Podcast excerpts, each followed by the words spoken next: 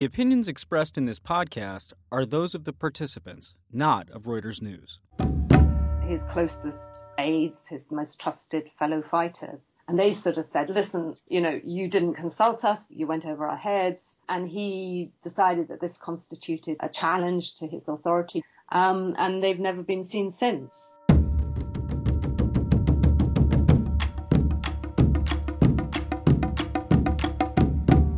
This week on War College, we're talking about a secretive nation where everyone serves in the military, and not just for a year or two. Once drafted, people can be stuck there for a decade or even more. The country, Eritrea, sits on the Red Sea, and it's been called Africa's North Korea. After this week's conversation, it's not hard to see why. You're listening to War College, a weekly discussion of a world in conflict focusing on the stories behind the front lines. Here's your host, Jason Fields. Hello and welcome to War College. I'm Reuters opinion editor Jason Fields. And I'm Matthew Gault, contributing editor at War is Boring. Joining us today is Michela Wrong, she is one of the few outsiders who can be called any kind of expert about the secretive African nation of Eritrea. Her book, I Didn't Do It For You, which was published in 2005, was focused on the Red Sea Nation. And uh, she also is reported there for a number of outlets. So, Michela, if you could just sort of describe what Eritrea is, its geography, its history. Yes, it's not a place that many people have, have visited. Uh, often you'll you'll draw a complete blank when you speak to even people who travel very widely in Africa. When you mention it, um, it's a very small country, population of about six million, they say. Not not really. Nobody knows for sure. Um, very mountainous and very dry, and it's in the Horn of Africa, uh, running along the Red Sea coast, and it has a very long coastline, which is 1,300 kilometers long. And the coastline is very important because really that holds the key to its very troubled history with its neighbor to the south, Ethiopia, which is a much larger country with a much, much bigger population. And in fact, if I understand it correctly, Eritrea at one point was part of Ethiopia? Yes, that's right. Eritrea, just to go back, it was the first Italian colony in Africa. And the Italians had to give up their colonies in Africa during World War II when they were beaten by the Allied troops. And then Britain took it over for a while and it, became federated with Ethiopia under UN uh, arrangement that was dissolved at the urging and under pressure from Haile Selassie, who was the Ethiopian uh, emperor. And uh, at that stage, it became the northernmost province of Ethiopia. And that was very important because it gave uh, Haile Selassie what he wanted, which was access to the sea. Right, because right now, this left uh, Ethiopia completely cut off, uh, or landlocked, I should say.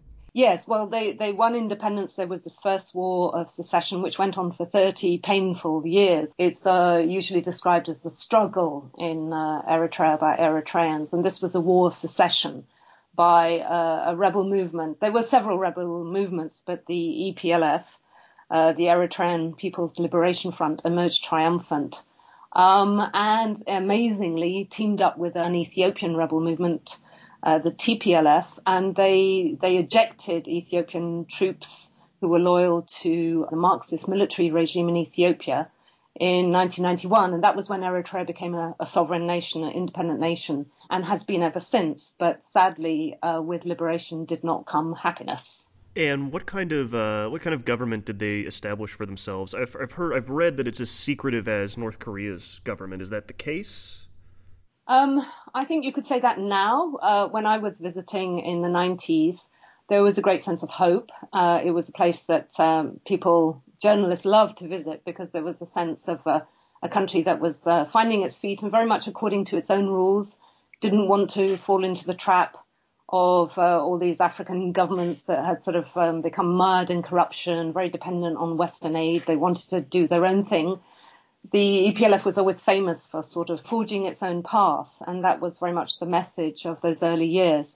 Basically, what happened in 1998 is these two governments that had been set up by rebel movements in Eritrea and Ethiopia and were expected to get on very well because they had worked alongside one another during the years fighting the Derg they fell out over a, a border dispute. Um, and the flashpoint was a tiny little village called Badme, which both sides claimed as their own.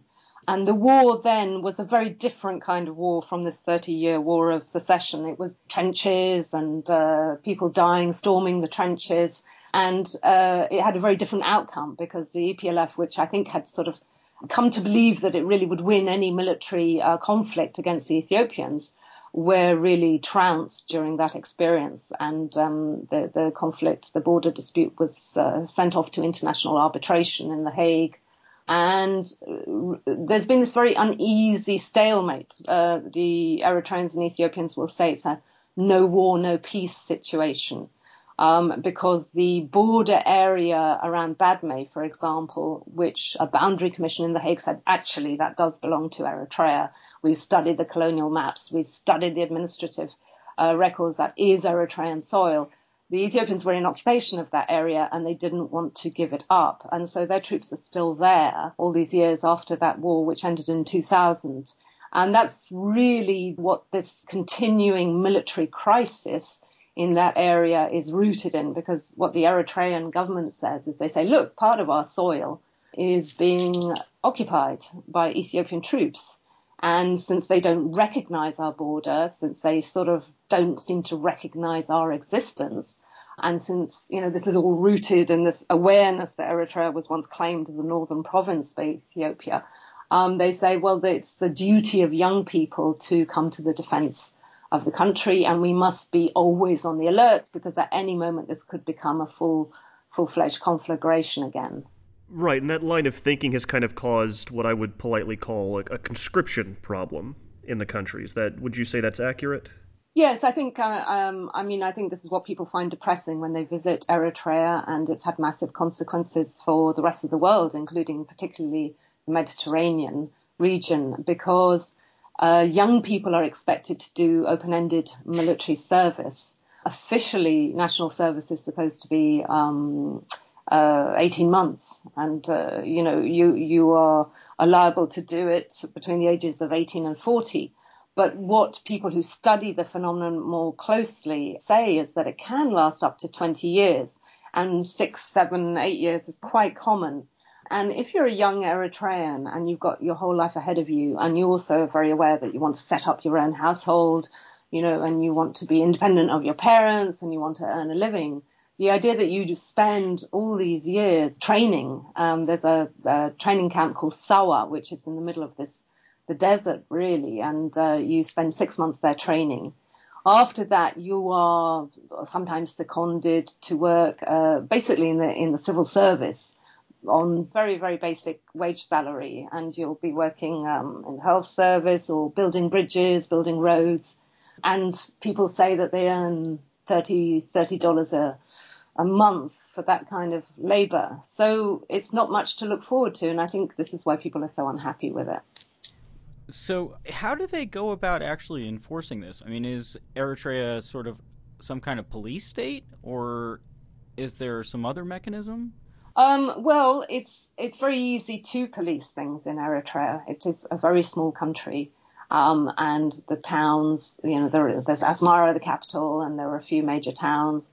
Uh, and what you will see if you visit Eritrea is you'll see that there are patrols going around and they check people's papers. And um, if you're a young Eritrean and you can't show uh, why you're sitting in a pizza joint having a pizza and you're not training or, you know, why you're not on base, why, why you are where you are, you will either be sent back or you'll be punished. It's rigidly enforced. And I think that's that's why a lot of people decide that they, they can't stand it and they just uh, they leave, they go abroad instead. Just from what you know of it, do you think that the war or the stalemate, I should say, with Ethiopia is an excuse, or is this? It's just so fascinating that the government would have such rigid policies, and it sounds very strange to, I think, my ears at least. Is it genuine fear? Um, I think, I mean, there is a, certainly a root of genuine fear there on the part of the government and on the part of the people.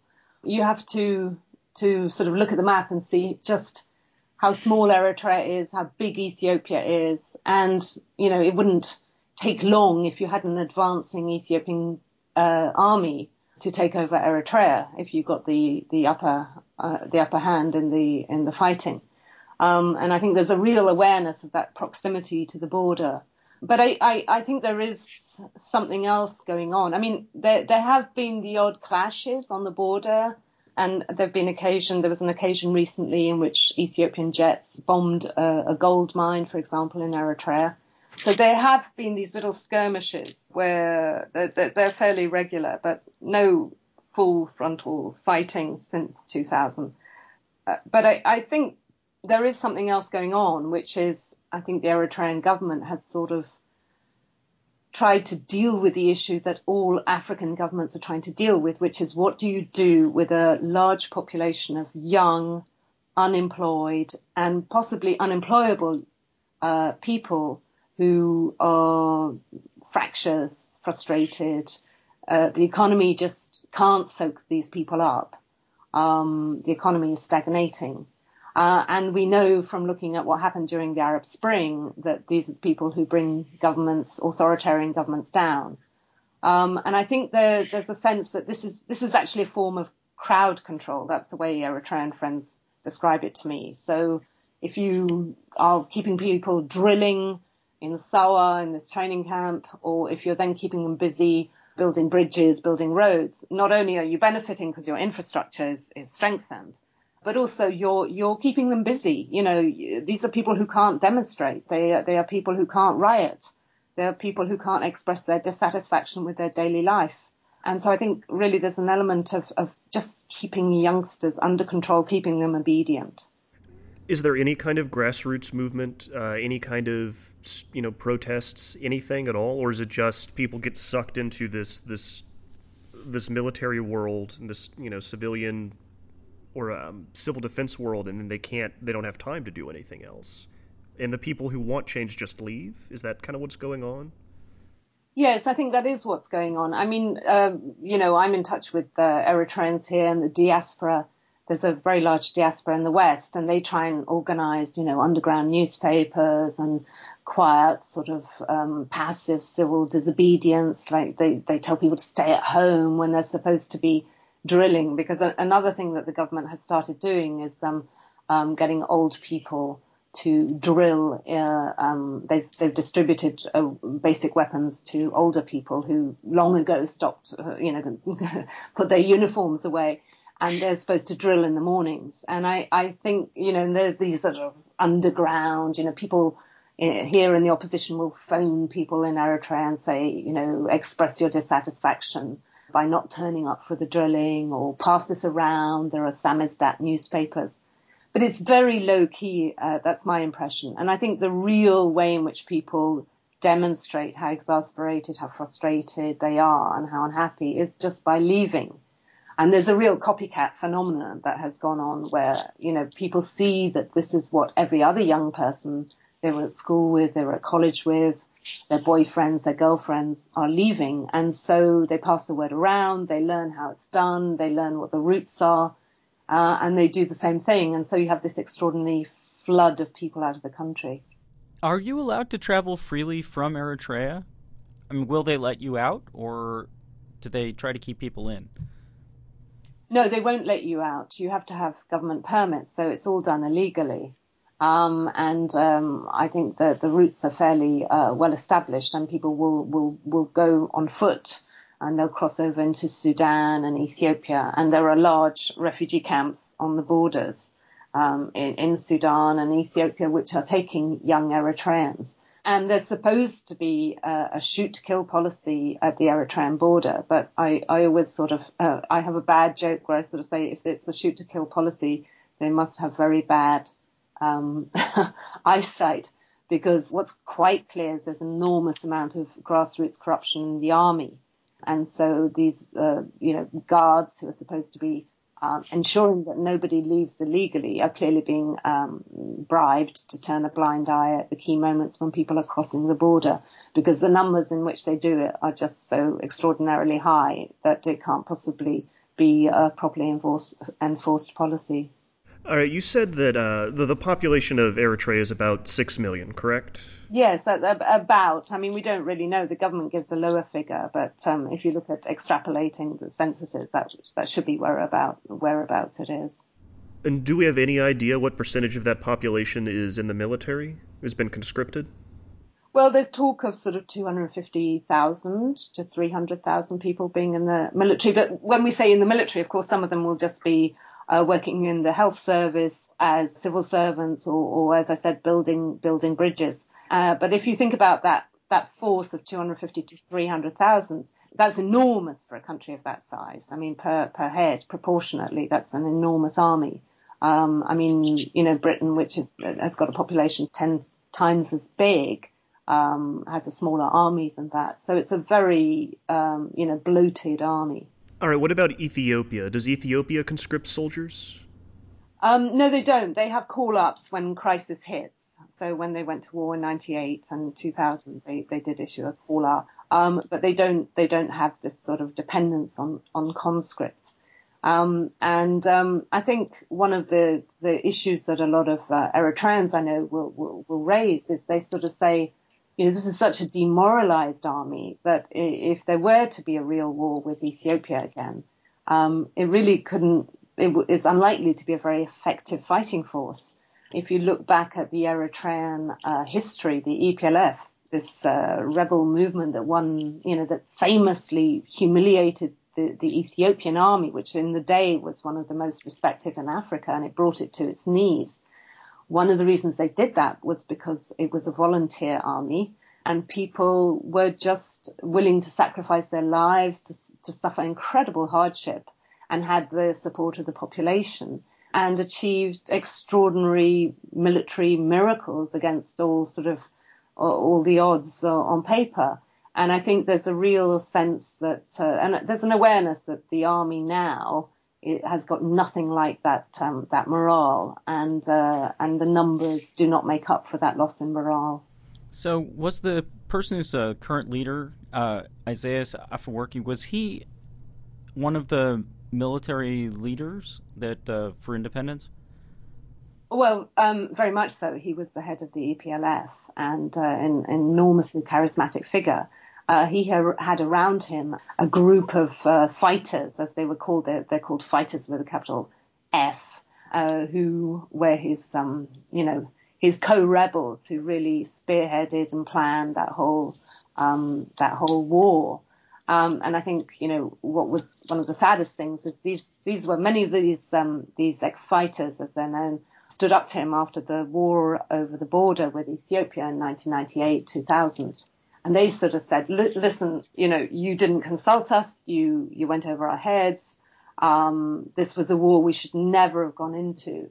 There were massive strategic mistakes made, and uh, and it, they were they were made by you personally, and this was them standing up to Isaias and he decided that this constituted a, a challenge to his authority, basically a, a, coup, and arrested his closest aides, his most trusted fellow fighters. Uh, they were known as the, the G15, the group of 15, um, and they've never been seen since. And they've been in prison and completely incommunicado. They haven't been put on trial, but they haven't been freed. And a lot of them, well, some of them are supposed are, are, are reckoned to have probably died in uh, in detention. So it's a sort of sense of a rebel movement that uh, was very united, had a lot of powerful figures within it that has turned into a one man show. Is there a cult of personality built around Isaias? Well, that's a kind of mixed. Yeah, I, I guess my answer to that would be nuanced in that if you go to Eritrea, it's very common when you travel around Africa that you will see, you know, you go into a shop in Kenya or Tanzania or Uganda, you'll see a portrait of the president behind the counter or in any office that you you walk into. And I always thought that was, um, you know, very striking and rather depressing because it really did show that this was one man rule. Um, in Eritrea, you never used to have that when I was visiting. Um, I still think you don't have it. So it's not personalized in that very crude way. But I do think that increasingly uh, power in the country lies with Isaias Afwerki, two or three aides, and then his this group of military generals around him. So it is a very personalized system of rule. And I think that he is held in great awe. He's still extremely popular, especially in the rural communities. Um, he's regarded as the man who liberated Eritrea. He's the founding father in a way. and it may be feared, but is certainly respected. And I think one of the reasons why it's been so difficult for Eritrea to move on from that period is because this sort of he has this charismatic aura around him, and people feel that by challenging him, they're in a way challenging their own history and the whole liberation struggle, which so many of them sacrificed members of their family to. I mean, the the, the losses were enormous. So it's very difficult for people to turn against Isaias Afwerki without feeling that they're rejecting their own history. That's actually a very interesting. I mean, it actually sounds a bit like North Korea, except without uh, the giant statues. I mean, Kim Il sung presented himself as having liberated North Korea, or throwing out the Japanese. So I guess uh, I guess there's some similarities. Yeah, I think the um, analogy with North Korea is one that has been made for several decades now. I remember when I was first visiting Eritrea in the 90s, people would say, "Oh, it's the North Korea of, of Africa." Um, and this was mostly based really on, on the fact that, you know, across Asmara, the beautiful capital city and, and on the top of a plateau, you would see all these very bright military uh, graffiti, sort of paintings of, and always very, very, you know, infused with violence and bloodletting. And there would be pictures of fighters sort of storming citadels and liberating the country. And I think the North Korea analogy was triggered by that. And I remember thinking at the time that it was really quite an unfair analogy. This wasn't what was going on in Eritrea. There was far more buy-in. Uh, I mean, it was impossible when you first went to Eritrea in the 90s to meet Eritreans who were critical of the government. They were completely free to talk to whoever they pleased. You could wander at will. You, you, everyone was happy to be quoted. There was a free press and people just genuinely believed in what had happened in that country and had contributed to it and were, you know, rooting for the future. And I think now, sadly, the analogy does hold good. There's no free press. There's a very tightly controlled government press. Even the, the church and the, the, the imam, um, they're, they're very much kept on, under a tight leash. Um, and, um, you know, the private sector's been sort of pretty much emasculated, hardly exists now because the government controls the economy. Uh, there's a lot of corruption um, at that level uh, on the, the Red Sea Trading Corporation, which sort of holds and controls so many businesses and which was essentially a rebel. The, the EPLF created that, that business.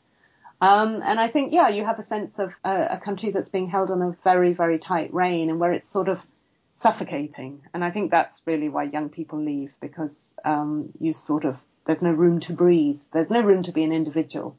You you have a sense when you wander around Asmara, especially if you're white, because there are very few Westerners there, that you're. It's very easy to monitor you. It's very easy to watch you.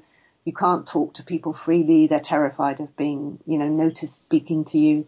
Um, and they certainly wouldn't want to be quoted. So, as a journalist, it's not a great place to work. Uh, and I, so, yeah, I'm, i think sadly the North Korea analogy is now quite accurate. And there's certainly a lot of reports about human rights violations, and uh, I saw one at least that talked about how Eritrea is one of the most, uh, one of the worst offenders, I should say. Is that what you also hear from people? I I always have mixed feelings about those human rights reports because one of the problems is the government won't allow human rights activists into the country. Uh, and there was a recent UN report that was absolutely damning.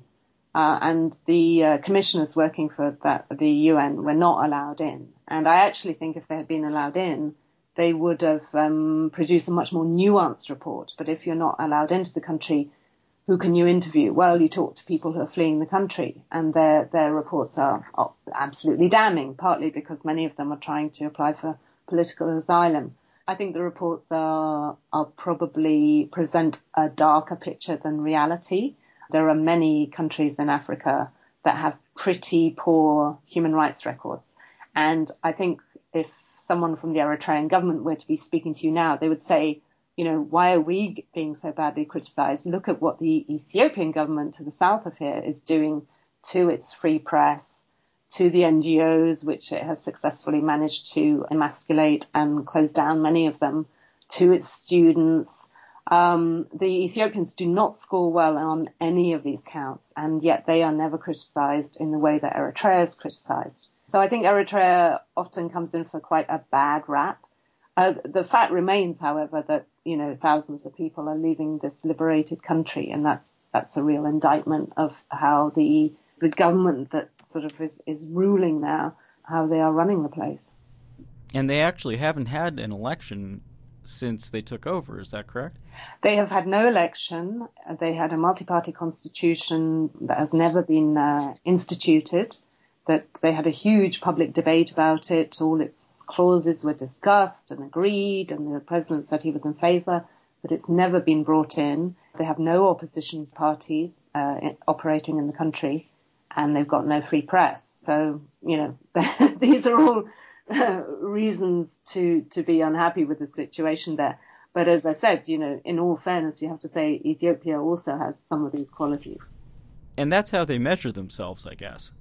I mean, everything is in comparison to Ethiopia because they were in opposition for such a long time and they still are? Yes, and I think one of the problems, there's a real issue of a kind of heritage from being a very isolated rebel movement famously, the EPLF didn't get the support of the West because it was a communist movement. And it also didn't win the support of Moscow during the Cold War because Moscow was busy supporting the Derg in uh, in Ethiopia. So it was a an orphan rebel movement.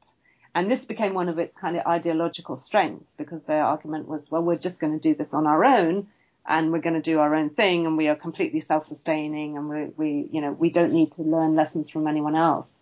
And there was a sense of sort of we're beleaguered, but we're, we're right. And I think that has really carried over with members of the government, not members of the population who no longer feel, find that quite so convincing as they used to. But members of the government are still sort of, well, you know, we don't mind being described as the pariah state of Africa you know, we don't need to listen to you guys. You know, you, you guys in the West have messed up the rest of Africa. Look at your aid policies. Look at the way you condone corruption. Look at your hypocrisy on various issues. So don't give us any moral lessons. So there's a real sort of self-righteousness there and a prickliness. And, you know, it's, it's understandable given where they come from and how they took power. Is there anything that Ethiopia could do to ease tensions, and would they?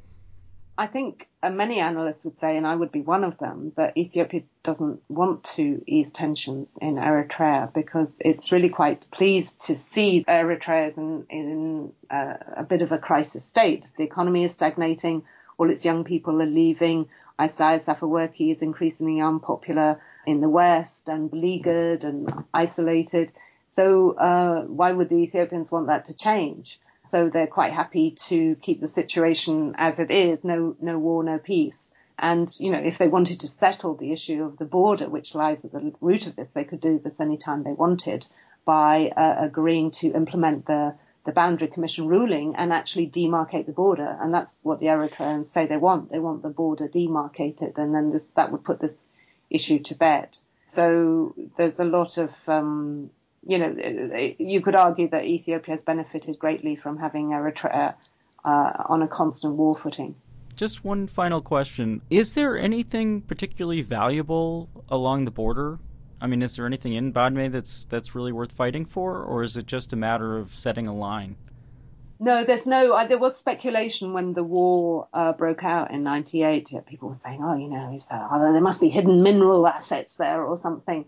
Uh, and I've been there, and there there really aren't. It's really a bit of a godforsaken area. Um, I'm sure the inhabitants of Badme wouldn't like me describing it like that, but it's really a two donkey town. Um, and uh, um, so no, it was really about um, lines, lines in the map, and the sense. I think the Eritreans having having fought this bitter 30 year war to exist and to have their their sovereignty acknowledged and recognized. For them, you know, surrendering a single a single inch of Eritrean soil felt like a massive, you know, and very symbolic surrender of principle. And I think there was a feeling of if we do this here, what else will they take? You know, this is our bigger neighbor to the south. You know, what other areas will they claim? Who else? You know, which of our other hostile neighbors will then pile in and say that they this belongs to them? Uh, you know, most African countries, because of colonial history, all of their borders are often contested, and Eritrea has been in border disputes with other countries. including Yemen. Um, so, you know, there's a sort of vulnerability there, sort of feeling of, well, you know, if you don't recognize this border, do you recognize us at all? Well, Michela, I want to thank you very much for joining us. It's a really fascinating subject that I think most people don't know anything about. And uh, would you like a second to plug your book? Yeah, um, I think I'm really interested in the issue of um, how you decide where a country's border lies, and that's actually why I wrote wrote my book, my novel, which is called Borderlines, appropriately enough. Um, and uh, I think you know most people in the West uh, have no idea that this is such a live issue in Africa. I mean, Eritrea and Ethiopia are not the only two countries in Africa that have a contested border and a border where international arbitration was supposed to solve things, sort things out, and where international arbitration has failed. Um, and I think that we're going to see more and more of these kind of disputes as as the years go by, because you know, as we all know, the colonial borders drawn across Africa often don't really make sense, and in practice, they're not always recognised. And what happens is you then get a country saying, you know, this this may be de facto run by another country, this area, but on the maps, the colonially defined maps, this belongs to us. Uh, and that tends to be when you have an incident. Um, so I think it's a really important issue, and I don't think anyone in the West has the faintest idea how these things then get resolved, and also how how unresolved they are because arbitration over borders just isn't working. And what happened between Eritrea and Ethiopia was support, supposed to sort that out. You've seen similar issues in South Sudan. You've seen similar issues between Nigeria and Cameroon. Uh, arbitration is not the way to solve these things. In Congo, and I mean, and it was the same people also drawing lines in the Middle East. Yeah. And see how well that worked out.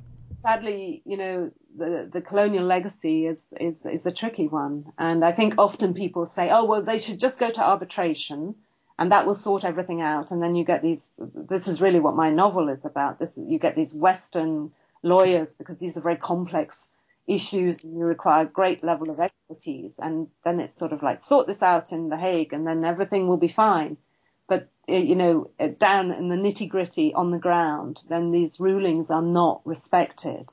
And that causes massive problems because, you know, one government is being told to respect it, but doesn't, and nobody does anything about it in the international community, as is the case with Ethiopia.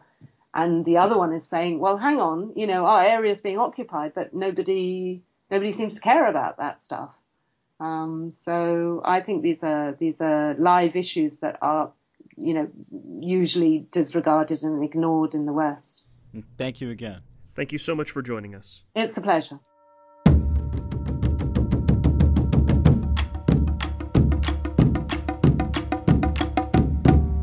We'll be back with another episode of War College in two weeks.